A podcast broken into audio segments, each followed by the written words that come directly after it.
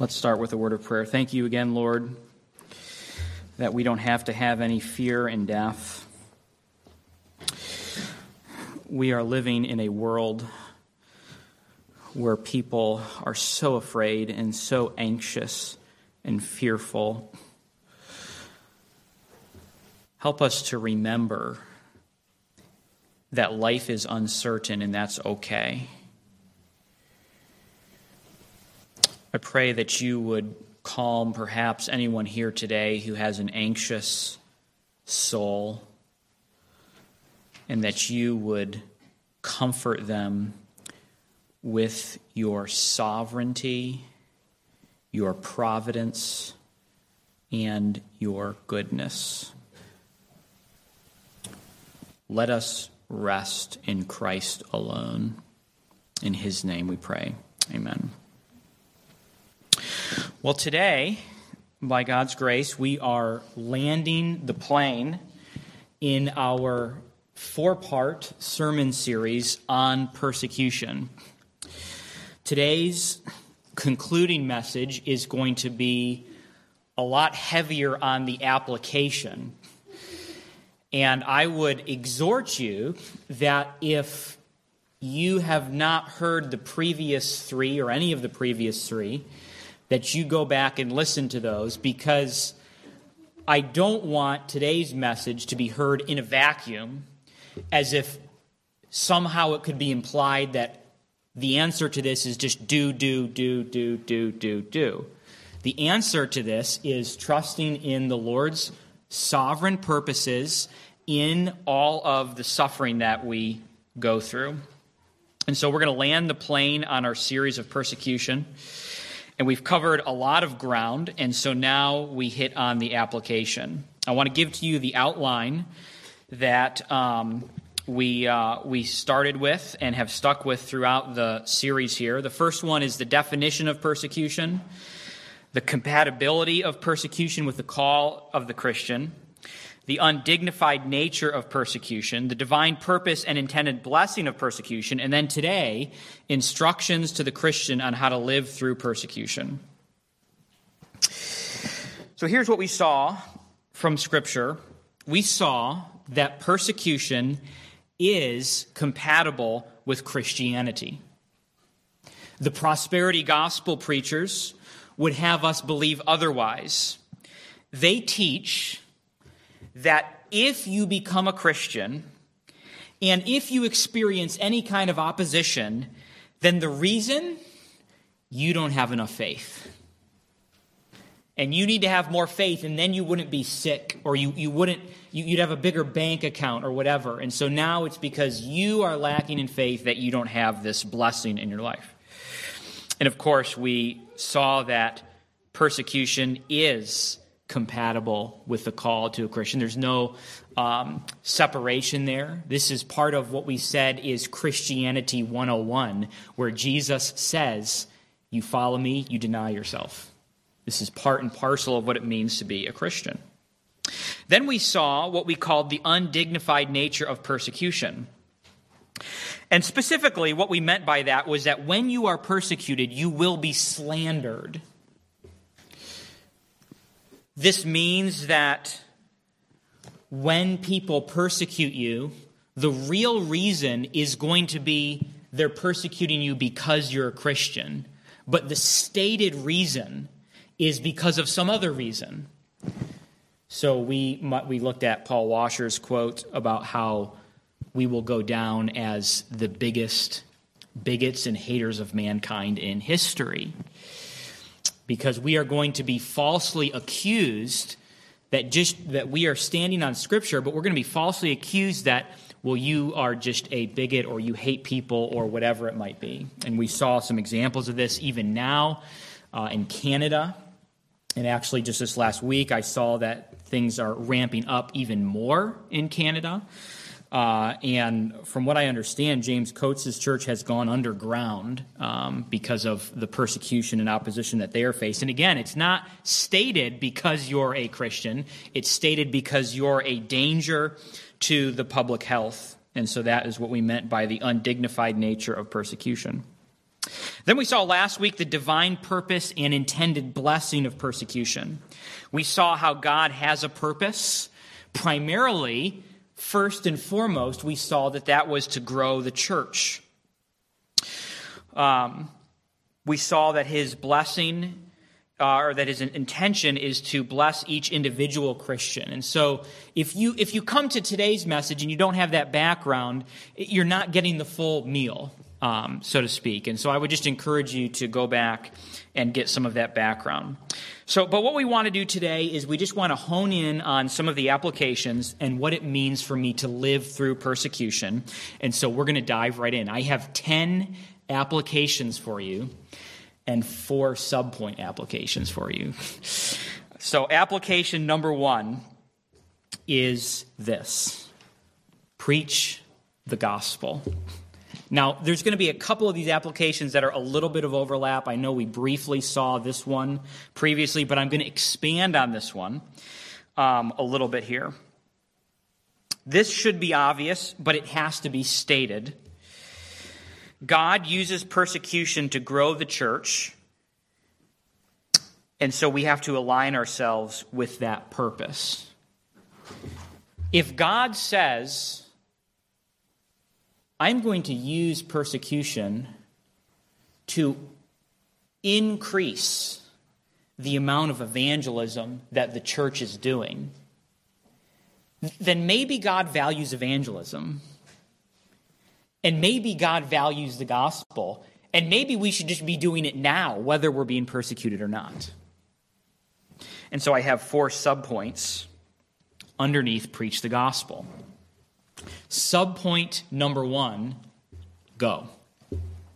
Fairly straightforward. Matthew 28 19 through 20.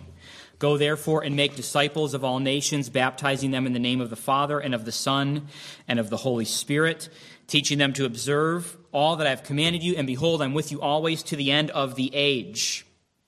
Now, as it has been observed before in this passage, the main verb is make disciples, and go is the participle. And so it means this while you are going, make disciples.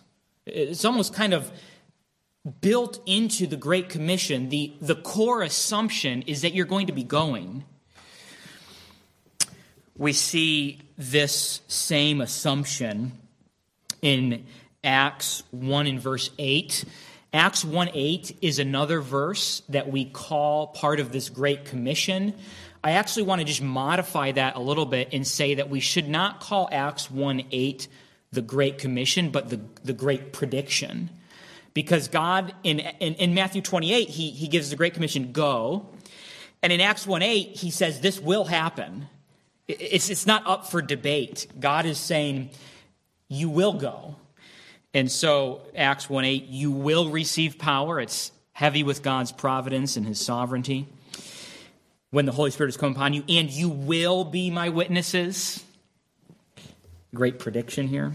And where is this happening? It's in Jerusalem, first of all, Judea, Samaria, and to the end of the earth.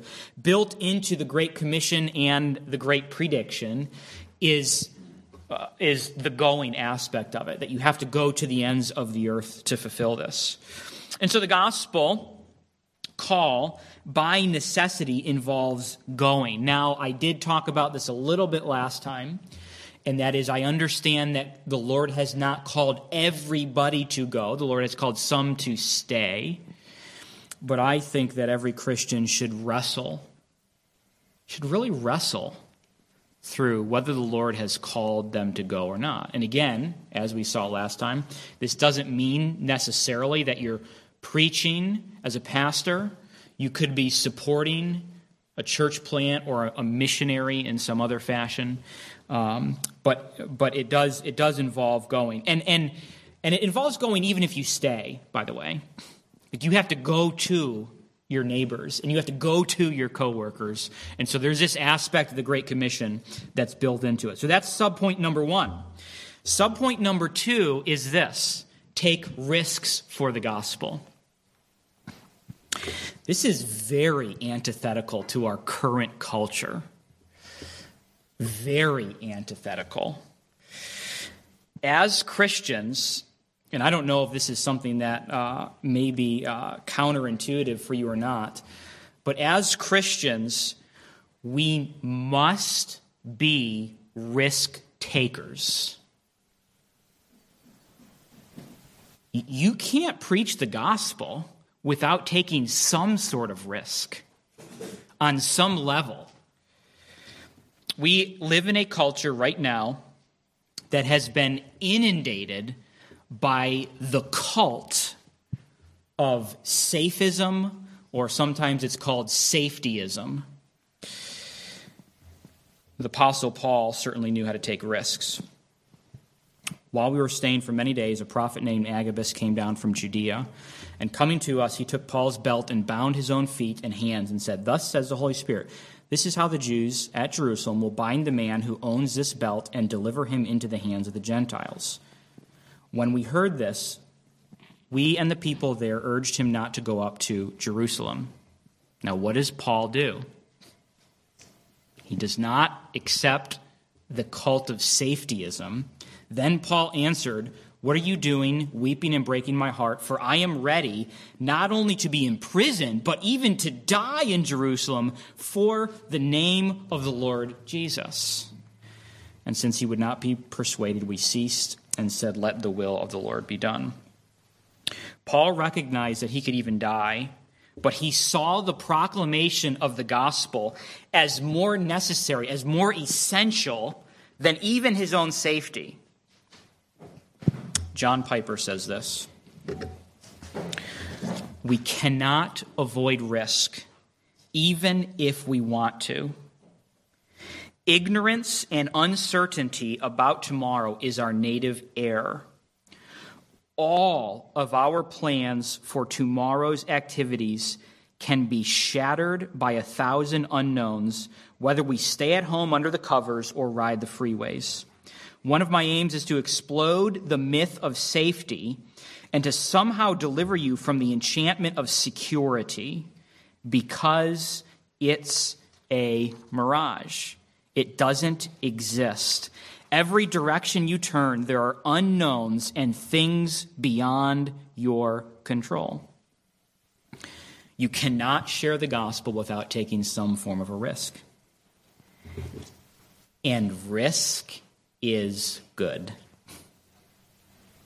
Risk is good. Paul gave us the example that risk is good.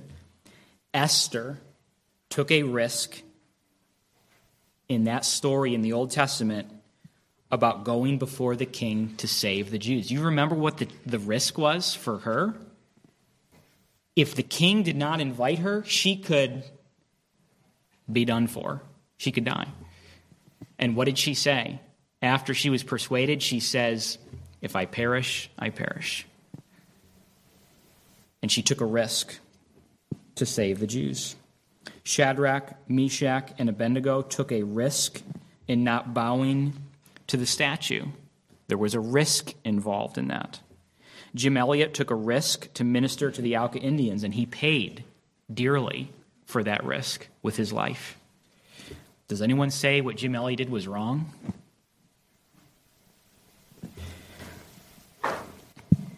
And as an ambassador to the king, accomplishing your mission here on this earth is more necessary than preserving your own skin.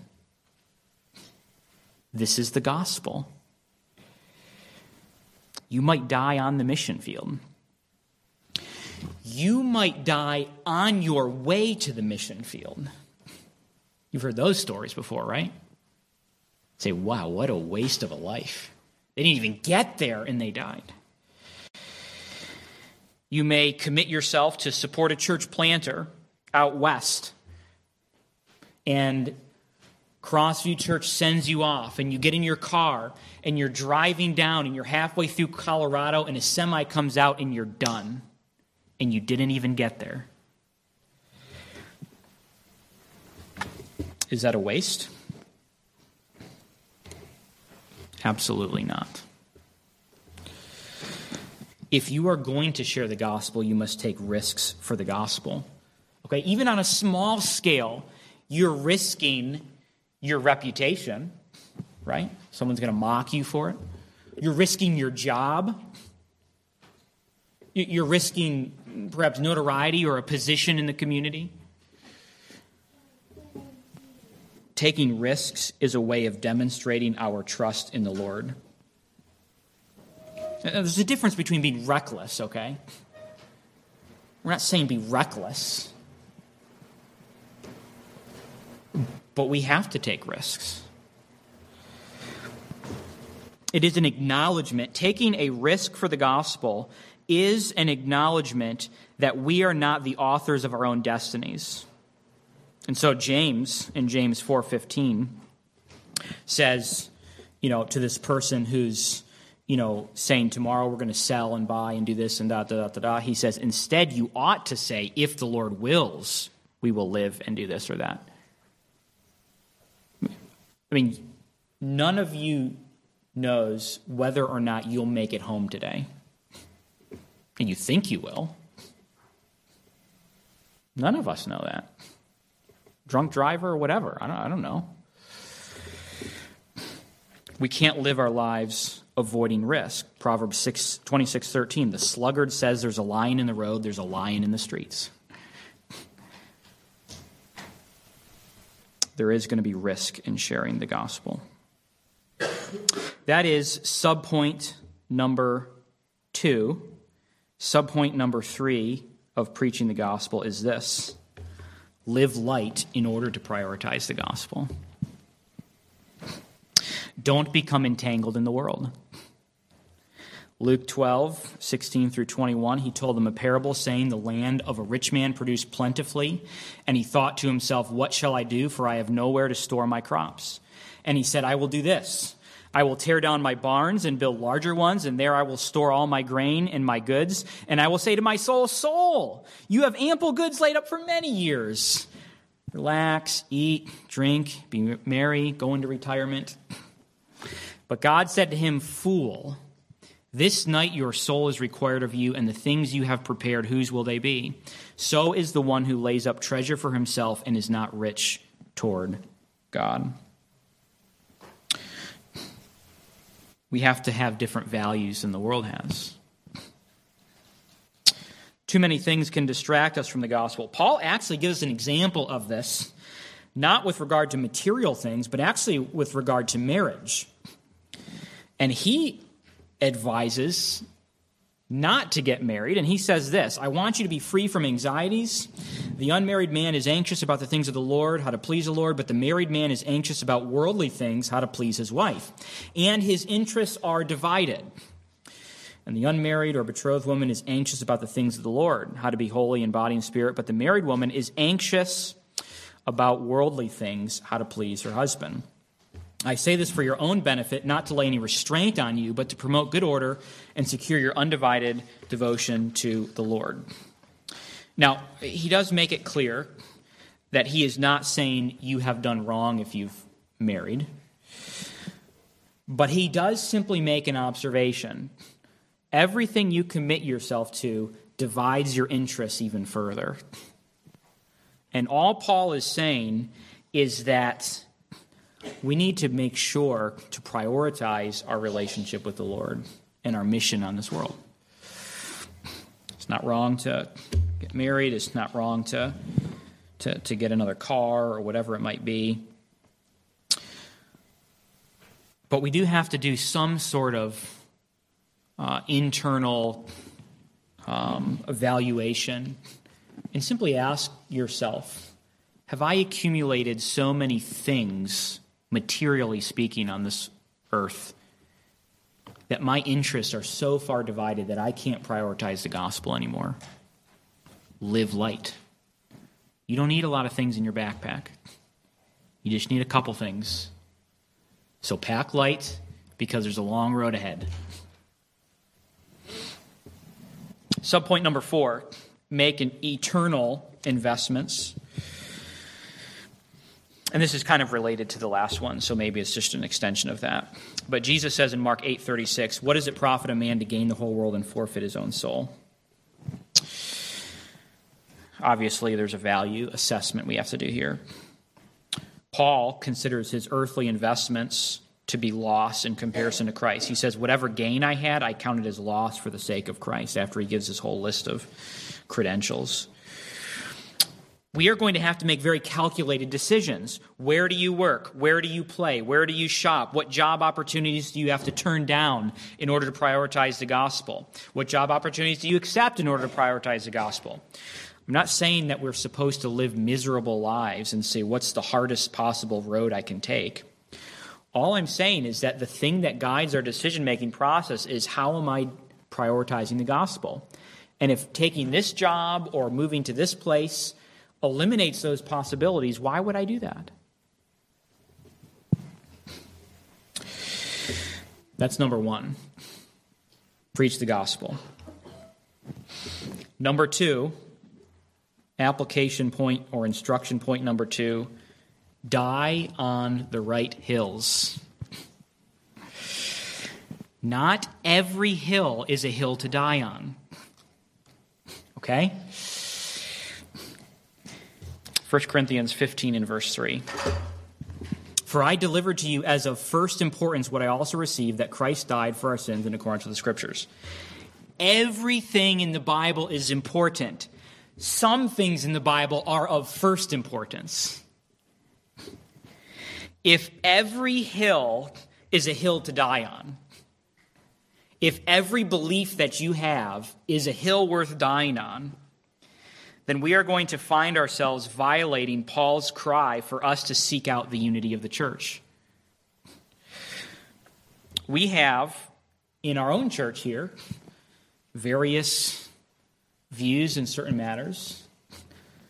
If we were to go around and ask everyone what your view of the end times is, I know that we would get a handful of differing answers if we fractured, if, I, if I, just our church, if Crossview Church fractured at every point of disagreement, we could have like 20 churches right here. No, actually, we would have, how many are here today? We would have that many churches. that, that's how many churches we would have. Um, we can't die on every hill we lose our ability to fight for the purity of the gospel when we do that. Paul says this in 1 Corinthians 1 and verse 10. I appeal to you, brothers, by the name of our Lord Jesus Christ, that you all agree and that there be no divisions among you, but that you are united in the same mind and the same judgment. So, not every hill is a hill to die on. On the other hand, there are plenty of hills that we should be dying on. And sometimes we don't want to die on those hills justification by faith alone. You die on that hill. That is a hill that you die on. You don't accept anything other than that. Because the second we depart from that, and the second we say, you can have different views on that, now we've invited works into our salvation and we've denied the gospel itself. There's no salvation outside of justification by faith alone. There is not. That's a hill to die on. The authority of the Bible, that's a hill to die on. The deity of Christ, hill to die on. Trinity, hill to die on. We cannot partner in ministry with a church that denies any of these things. We cannot find ourselves linking arms with a ministry that denies these core, essential, first importance doctrines. To do so would compromise the gospel. Now, we just saw 1 Corinthians 1:10 where Paul says, you know, unity, you all agree. Unity does mean that there are times where we do have to separate from somebody. 2 Corinthians 6:14. Paul also says, Do not be unequally yoked with unbelievers. For what partnership has righteousness with lawlessness, or what fellowship has light with darkness? Dying on too few hills, if you're dying on not enough hills, then you're compromising truth. This is theological liberalism. Dying on too many hills means you're fostering division. May the Lord give us wisdom to land in just the right spot. How does this apply to persecution? Because if you're dying on too few, then you're probably going to be avoiding persecution when you probably should be being persecuted. If nothing is a hill to die on, then you're compromising and you're getting out of persecution while your brothers and sisters are over here suffering for their faith, and you're just saying, I'll just deny the gospel and get out of it. On the other hand, if you're dying on too many hills, then you're inviting unnecessary persecution and suffering in your life. And you even may risk suffering for unrighteousness' sake. And of course, that's 1 Peter 2 and verse 20. For what credit is it when you sin and are beaten for it, you endure? I mean, if you're going to just sin, why? of course you're going to suffer for it. But if when you do good and suffer and endure, this is a gracious thing in the sight of God. And so let us be people who are praying for the wisdom needed to land where God wants us to land. Now, I just kind of opened up a can of worms and I'm moving on to the next point. because there's a lot of questions that we could ask around this, but I'm just giving you an overview right now. We, we don't want to die on too few, and we don't want to die on too many. Um, and that requires a great amount of wisdom in, uh, in, in coming to those conclusions. Point number three is this instruction number three, application number three pray for your persecutors. This should go without saying. But I think that we forget this point. You cannot hate your persecutors. And I see some Christians falling into this trap that they absolutely despise the people who are coming after them. We cannot be like this. You cannot have that self righteous complex. You need to be compassionate toward them because, but for the grace of God, you would be in their position. Jesus tells us this in Matthew 5 44 to 45. I say to you, love your enemies and pray for those who persecute you, so that you may be sons of your Father who's in heaven. For he makes his sun rise on the evil and on the good, and sends rain on the just and on the unjust. Notice that Jesus models your behavior off of his behavior he says, The reason you should pray for the people who persecute you is because of God's common grace. You don't drive out through Wayne County and it's raining out, and all of a sudden you drive by this farmer's field, and there's this like perfect square of no rain on this farmer's field because he's, you know, a, a, an unbeliever. Okay? This is an incredible mercy and kindness of the Lord to allow the rain to fall on that unbeliever's field. And so he simply says, Love your enemies. Look, look, at, look at God's benevolence towards others.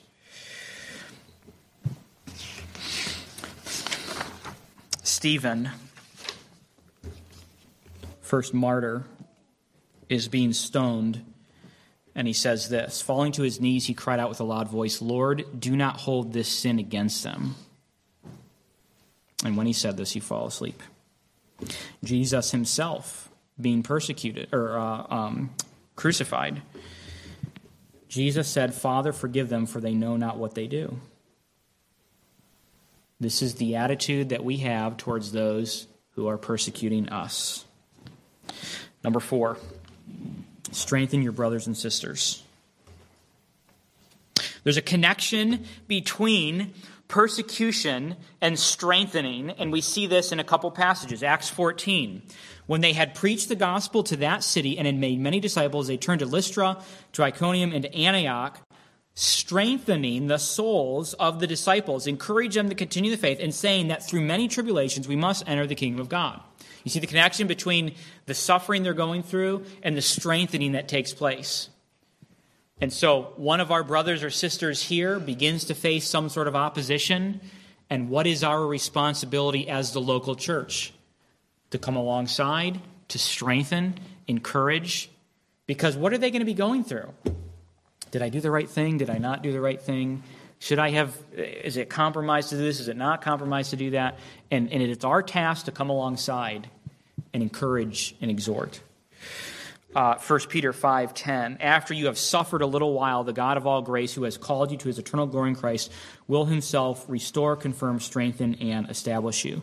And so God himself in our suffering strengthens us.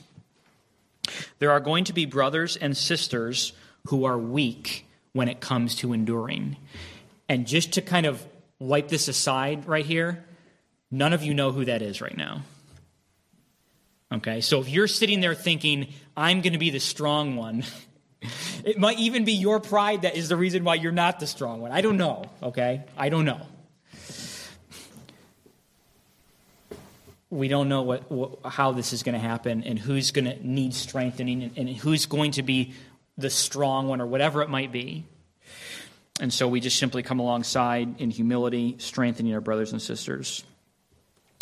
The temptation is this and we saw this um, with, uh, I think we looked at a quote a few weeks ago from Voddie Baucham in one of his sermons. The temptation is going to be to just flip the switch to the off position. Remember? Why is persecution different from other kinds of suffering? Because other kinds of suffering, they don't have an on off switch. Cancer doesn't have an on off switch. I mean, you can get treated for that, okay? But it's not like you just wake up and say, I'm turning this switch off today persecution has an off switch. I can just turn the switch off. And what is that? It's called compromise. I want this to stop, turn the switch off. And we have to be exhorting one another don't turn the switch off. Strengthen your brothers and sisters so that they don't do that. Uh, Paul observes this, this connection most of the brothers, having been, become confident in the Lord by my imprisonment, are much more bold to speak the word without fear. Do you see what happens? Paul is being persecuted. He's in prison. And now he says the result of this is that many more people are now strengthened and encouraged to go be bold and preach the gospel. And so it may be that the Lord uses our own suffering as a way to encourage other people in this very church to continue to endure. Number five, suffer with patience, courage, and cheerfulness. I actually stole this one from Thomas Watson. He gives three uh, kind of the manner in which we are to suffer through persecution. And he says number one, patience, number two, courage, and number three, cheerfulness. And then in the same section, in uh, his message on persecution, he says this A Christian must not repine but say, Shall I not drink the cup of martyrdom which my Father hath given me? Should I not accept the lot that the Lord has given me in life? Number six, this one probably could have been included in the risk section, but I'm just putting it as its own thing here. Be willing to die. Literally, be willing to die. I, I don't know if the Lord will call us this or not we have to at least be willing. Acts 21:13, we already saw this, but we'll see it again. Paul answered, "What are you doing weeping and breaking my heart? For I am ready not only to be imprisoned but even to die." Philippians 1:21, "For me to live is Christ and die is gain." This looks really good on like a P. Graham Dunn sign in your house. it looks a little bit different when you got to actually apply this one. I don't even know if they do this verse. Maybe they don't. Uh, but it's it's really nice. You know, we like this verse. We like this. You know, yes, yes. 21st century America, modern conveniences. Yes. it doesn't look so good when we actually have to face it. And yet, this could be a very real reality. Number seven, do not be anxious about your response. Trust the Lord. Your goal is not to win an argument, but to simply be an ambassador for Christ. Study hard. I'm not saying neglect that. But don't become anxious or obsessed with your defense. And the, the text for this is Matthew 10. Be uh, aware, uh, beware of men, for they will deliver you over to courts and flog you in their synagogues, and you will be dragged before governors and kings for my sake to bear witness before them and the Gentiles. When they deliver you over, do not be anxious about how you are to speak or what you are to say, for what you are to say will be given to you in that hour. For it's not you who speak, but the Spirit of your Father speaking through you. Brother will deliver brother over to death, and the father his child, and children will rise against parents and have them put to death. And you will be hated by all for my name's sake, but the one who endures to the end will be saved. When they persecute you in one town, flee to the next, for truly I say to you, you will have not gone through all the towns of Israel before the Son of Man comes. So don't be anxious. Number eight, rejoice in your heavenly reward. We saw a little bit of this um, before, so I'm just going to give you three verses here Matthew 10, 11 through or 5, 10 through 11. Blessed are those who are persecuted for righteousness' sake, for theirs is a kingdom of heaven. Uh, Blessed are you when others revile you and persecute you and utter all kinds of evil against you falsely on my account. So you're blessed, right? It's a paradigm shift. Mark 10, 29 to 30, Jesus says, uh, Truly I say to you, there's no one who's left house or brothers or sisters or mother or father or children or lands for my sake and for the gospel who will not receive a hundredfold now in this time houses and brothers and sisters and mothers and children and lands with persecutions and in the age to come eternal life.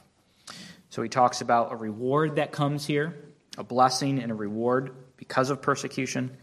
And then Acts 5:41 when they left the presence of the council rejoicing that they were counted worthy to suffer dishonor for the name. Number 9 is resolve to go to war. Resolve to go to war. Acts 21 13. Then Paul answered, What are you doing, weeping and breaking my heart? For I am ready not only to be imprisoned, but even to die in Jerusalem for the name of the Lord Jesus. He's ready to go to war for this. Now, we are going to sing in a few moments a song of application. Um, and the song is, O church, arise. It is not, O church, be passive. It is, O church, arise. And here's what one of the verses says Our call to war, to love the captive soul, but to rage against the captor, and with the sword that makes the wounded whole, we will fight with faith and valor when faced with trials on every side, we know the outcome is secure. And Christ will have the prize for which he died an inheritance of nations.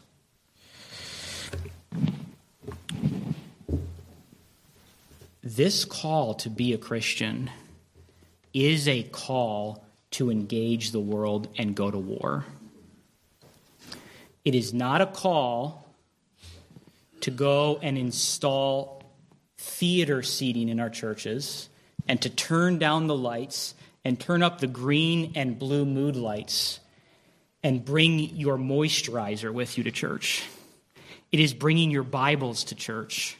It is bringing your Bibles to the culture, and it is taking the Word of God and going out and being prepared for battle.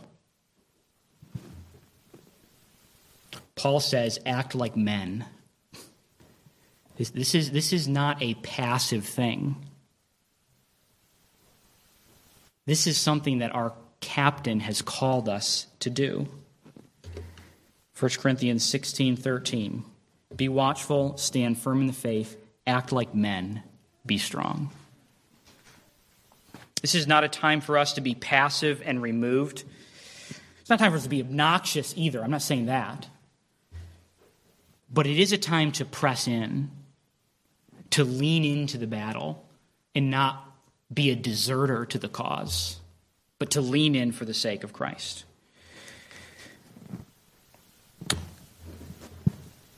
Number 10, worship. I cannot say with 100% certainty that C.H. Spurgeon actually said this, but it is attributed to him. And so, either way, it's a good quote. And uh, I have learned to kiss the wave that throws me against the rock of ages. This should be a no brainer for us. We are Christians, which means what? We're worshipers. That's what we do. We worship. We worship on the mountaintop and we worship in the valley. We, we worship in prosperity and we worship when we're in the pit. And yes, there may be some strong waves that come at us. I don't know. I'm not saying that I know the future. I'm not saying that I know things are going to get harder. I think things are going to get harder because they are getting harder right now. I don't know that they're going to continue that way. I'm not claiming to know the future. But I am saying that instead of viewing this as someone's taking my rights away from me, we should be viewing this as the Lord is using these waves to push me against himself and to worship him more. Steve Lawson frequently says this The problem with preachers today is that nobody wants to kill them anymore. And I think we can extend that to all believers. The problem with Christians today is that nobody wants to kill them anymore.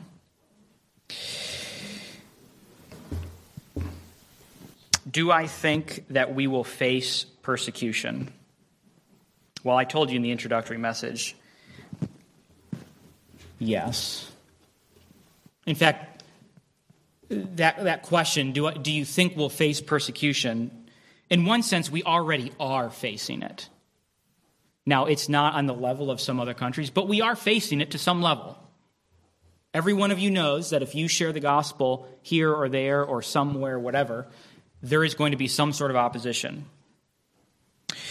In another sense, I believe the dial is being turned up. But whatever the outcome is, however this turns out, let us be the people that remain faithful to Christ and love Him more than anything else. Let us worship Him wherever He puts us. Let us live our lives backwards. You know, you ever hear that illustration? You know, what do you want written on your tombstone kind of a thing? Well, let me live my life back from that point. Live your life backwards so that we are constantly living in light of eternity and that Christ will one day say, Well done, thou good and faithful servant. And if you don't know Christ, get in the battle today. Trust in Christ through repentance and faith alone.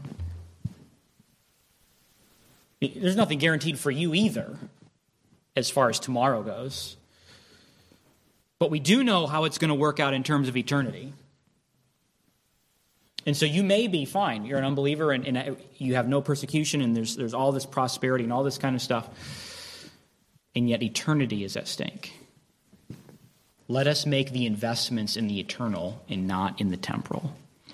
Thank you, Lord, for your continued faithfulness to us. Let us be those who arise as a church.